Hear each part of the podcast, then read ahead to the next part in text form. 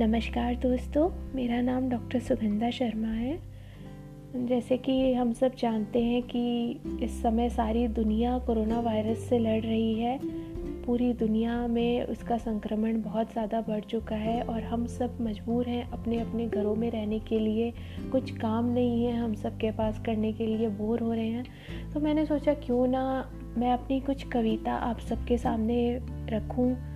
तो शायद आप लोगों को पसंद आए तो मैंने आज इसीलिए कविता आप सबके सामने रख रही हूँ, जिसका शीर्षक है उसकी तस्वीर। माफ़ कीजिए जनाब, हमसे कुछ गुस्ताखी हो गई।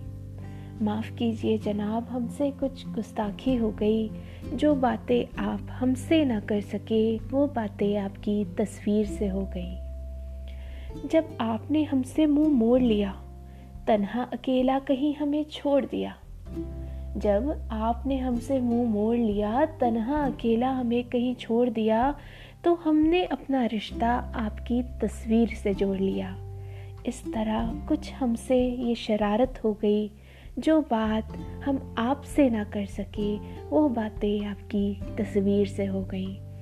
रात के सन्नाटे में रात के सन्नाटे में जब मैंने अपने आप को अकेला पाया तो एका एक आपकी तस्वीर को अपना दिल का हाल कह सुनाया।